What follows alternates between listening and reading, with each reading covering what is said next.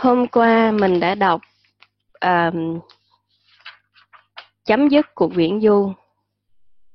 Hôm nay là lời sau cùng. Mục đích tối thượng Vì câu chuyện ngắn này về cuộc viễn du của linh hồn, đối với một số người có vẻ như chuyện giả tưởng, nhưng nó vẫn là sự thật. Đó là con đường do đấng sáng tạo tạo ra cho chúng ta như đấng biểu hiện của Thượng Đế đã mặc khải. Thật ra, không sao đánh giá hết tầm quan trọng của hành kiểm và hành động của chúng ta trong mối tương quan với đời sống đời sống sau nơi vương quốc thật sự khi chúng ta thấy rằng sau khi lời rời xa thế giới này, cuộc viễn du của chúng ta là vĩnh cửu.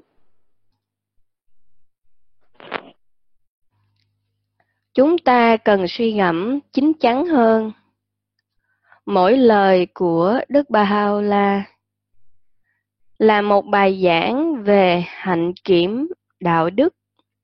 Mọi điều khác là hình thức là cái chén mà tinh thần trong sạch phải đổ đầy vào trong đó.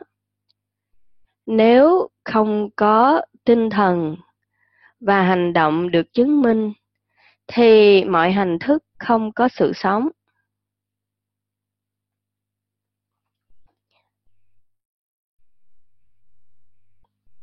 Mục đích duy nhất của toàn thể tạo vật là con người biết đấng sáng tạo và đạt tới sự hiện diện của ngài.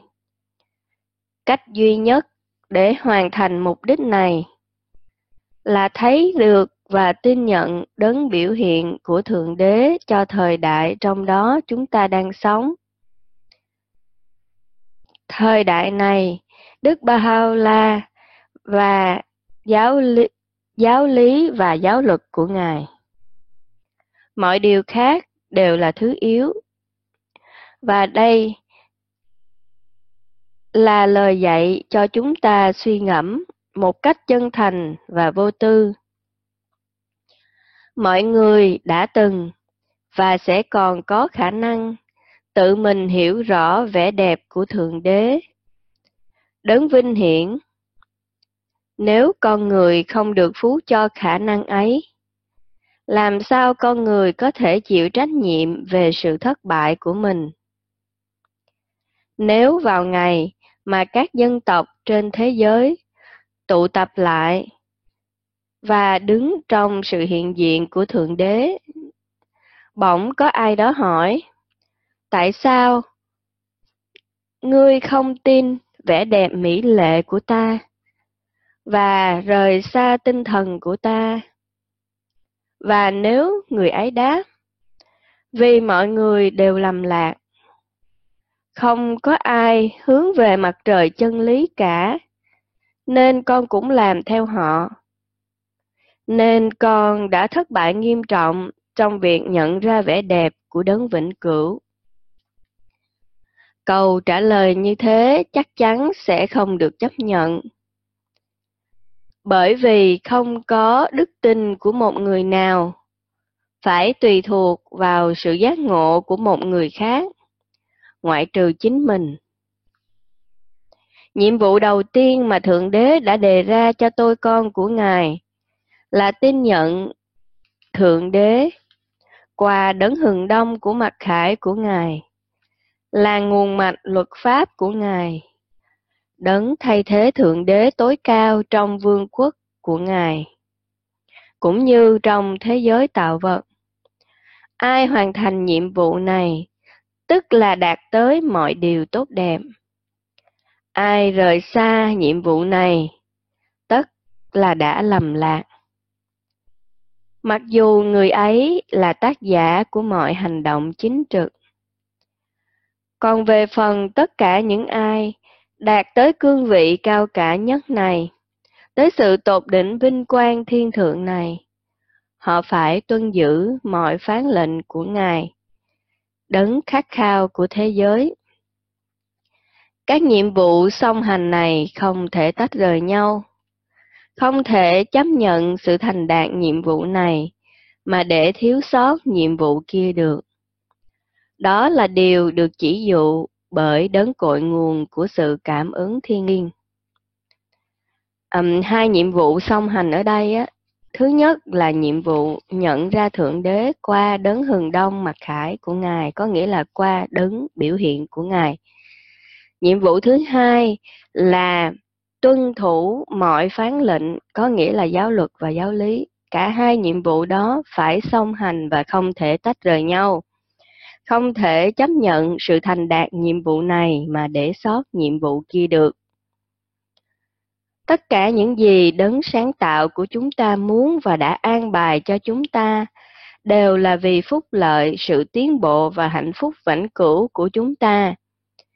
Hỡi các tôi tớ của ta, nếu các ngươi biết được, ta đã muốn phó thác cho linh hồn các ngươi những phép màu nào trong đức hào phóng và lòng rộng rãi của ta, thì quả thật các ngươi tự dứt bỏ mọi sự ràng buộc với tất cả tạo vật, và sẽ đạt tới sự hiểu biết chân chính về bản thể của các ngươi. Một sự hiểu biết giống như sự thức ngộ chính bản thể của ta. Các ngươi sẽ thấy mình độc lập trước mọi sự ngoài ta, và sẽ thấy bằng mắt bên trong.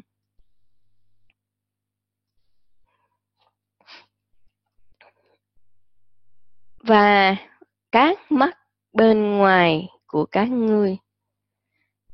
Hiển hiện như mặt khải thánh danh huy hoàng của ta, như đại dương ân phúc và lòng từ bi hiền diệu của ta chuyển động trong các ngươi. Ngươi hãy biết rằng vương quốc là một thế giới có thật, còn cõi hạ giới này chỉ là chiếc bóng trải dài một chiếc bóng không có sự sống riêng của nó. Sự tồn tại của nó chỉ là ảo ảnh mà thôi. Nó chỉ là hình ảnh phản chiếu trong nước. Và có vẻ như là một bức tranh thật đối với con mắt trần tục của con người.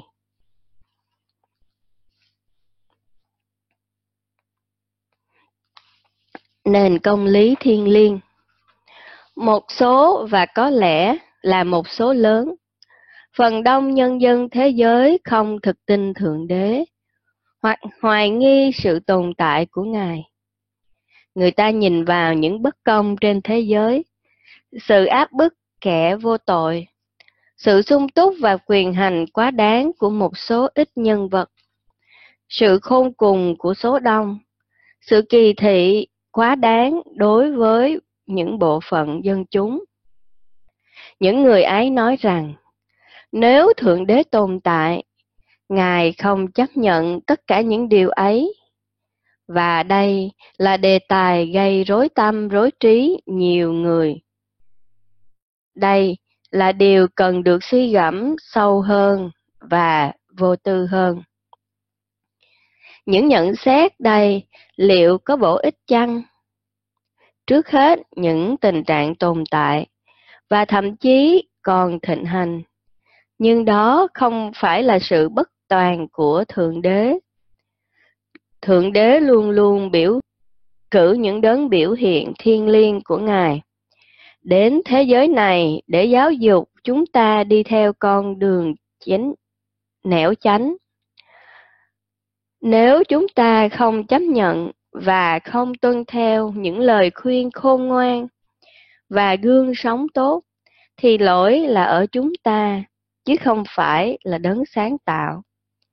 Ngài đã ban cho chúng ta ý chí tự do, free will, là năng lực để chọn lựa giữa điều tốt và điều xấu, cái đúng và cái sai, đường này hay đường khác. Nếu chúng ta chọn lầm hay dại dột thì cả loài người chịu chung hậu quả. Vì loài người cũng như là một sinh thể. Điều thứ hai là đấng sáng tạo của chúng ta đã cử Đức Bà Hao La đến vào thời này, và sứ mạng thiên liêng là thiết lập nền trật tự thế giới mới. Thiên liêng trong nguồn gốc, độc nhất trong tính chất vinh quang của mục đích, căn cứ trên giáo lý và giáo luật thiên liêng, tức vương quốc của Thượng Đế, được chờ đợi từ lâu theo lời hứa của các đấng tiên tri và các đấng sứ giả trước của Thượng Đế. Khi nền trật tự thế giới này được thiết lập, thì phần lớn những sự lạm dụng, sai lệch và bất công hiện nay sẽ dần biến mất. Thứ ba là trong bất cứ biến cố nào, và đây là cốt lõi của vấn đề. Thật ra, đều có sự công bình đầy đủ và hoàn hảo của Thượng Đế. Nhưng chúng ta không nhận biết nếu chúng ta không hiểu và nhìn cuộc đời theo quan điểm tâm linh và đặt nó trong tổng thể gắn liền với tất cả các thế giới của thượng đế mọi người đều là sinh vật thuộc linh có nhà thật sự là ở thế giới tâm linh chứ không phải là trong thế giới phù du giả tạm này cuộc sống trên trái đất chỉ là vấn đề ít năm, còn sự tồn tại của linh hồn là vĩnh cửu. Qua các đấng biểu hiện, Thượng Đế luôn phán rằng chính trong thế giới hoặc những thế giới, thế giới bên kia, linh hồn sẽ nhận được nhiều phần thưởng cho những việc tốt đẹp, cũng như sự trừng phạt cho mọi việc sai trái. Nếu chúng ta thật sự hiểu và tin điều này, lần hồi mọi sự sẽ trở về đúng vị trí và chúng ta sẽ nhận thấy được công lý trọn vẹn. Quả thật, nếu Thượng Đế không tồn tại, thì cuộc sống sẽ không tiếp diễn sau cái chết của thân xác. Cuộc sinh tồn sẽ trở nên vô nghĩa và không có lý do để tồn tại. Và mọi sự đấu tranh đau khổ trên thế giới vật chất cũng chẳng có ý nghĩa gì ta trải qua bao nhiêu năm, thu thập kiến thức, kinh nghiệm và mong được một chút hiểu biết, khôn ngoan và trưởng thành. Nếu cuộc đời chỉ dừng ở điểm này, thì tất cả sẽ trở thành không mục đích, không kết quả. Và lý trí của chúng ta và cái gì đó trong bản thể sâu thẳm của chúng ta nói với chúng ta rằng, nếu chúng ta biết lắng nghe, rằng sau đó còn phải có cái gì nữa? Không dừng lại ở đó. Hãy suy ngẫm, xem mục đích của tạo vật. Có thể tất cả các tạo vật tiến hóa và phát triển vô thời hạn. Lại chỉ để phục vụ một cách, một mục đích nhỏ nhặt. Mấy năm của đời người trên trái đất xong rồi hết. Vô lý thay là nếu đó là mục đích cuối cùng của cuộc sinh tồn. Nhiều nhất, con người chỉ sống khoảng 90 trăm năm trên mặt đất. Một thời gian thật quá ngắn ngủi. Phải chăng con người hết tồn tại khi con người rời khỏi thân xác? Nếu đời sống con người chấm dứt thì tất cả những bước tiến hóa trước đó là vô dụng. Tất cả đều vô nghĩa. Sao ngươi có thể nghĩ rằng tạo vật không có mục đích gì cao hơn nữa? Sau khi xem xét những điều này, chỉ những người không có trí thông minh mới tưởng rằng công trình sáng tạo vĩ đại như thế là để đột nhiên ngừng tiến triển rằng cuộc tiến hóa lại có thể chấm dứt một cách không hoàn hảo như vậy. Và nếu đời sống con người với tất cả thực thể tâm linh chỉ giới hạn trong một giai đoạn trần tục này thì kết quả của cuộc sáng tạo là gì? Hẳn nhiên ảnh hưởng và kết quả của thần tính là ở đâu? Nếu khái niệm ấy là đúng thì tất cả tạo vật và tất cả vật thể vô thường, toàn bộ thế giới sinh tồn này tất cả thành vô nghĩa.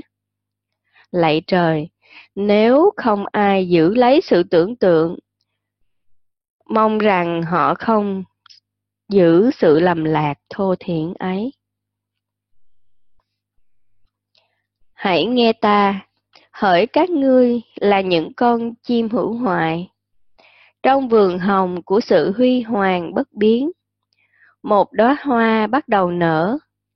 So với hoa này, tất cả hoa khác chỉ là gai, và trước vinh vô quang rực rỡ của hoa này, chính tinh hoa của cái đẹp cũng thành lu mờ và héo úa. Bởi vậy, hãy đứng lên và tập trung nỗ lực của toàn thể các ngươi. Hãy cố gắng đạt tới sự hiện diện của Ngài và với sự nhiệt tình của tâm hồn các ngươi, với tất cả sự say mê của linh hồn các ngươi và nỗ lực hít lấy hương thơm của đóa hoa bất hoại để thưởng thức hương vị ngọt ngào của sự thánh thiện và đạt được một phần hương liệu này của nền vinh quang thiên thượng. Ai nghe lời khuyên này sẽ phá vỡ được xiềng xích của mình và nếm được sự dứt bỏ của tình yêu mê đắm, sẽ đạt đến khát vọng của tâm hồn và đặt tâm hồn vào trong tay của đấng kính yêu. Phá tan chiếc lòng của con chim, rồi con chim tinh thần của người ấy sẽ cất cánh bay về tổ ấm thiên liêng và vĩnh cửu của mình.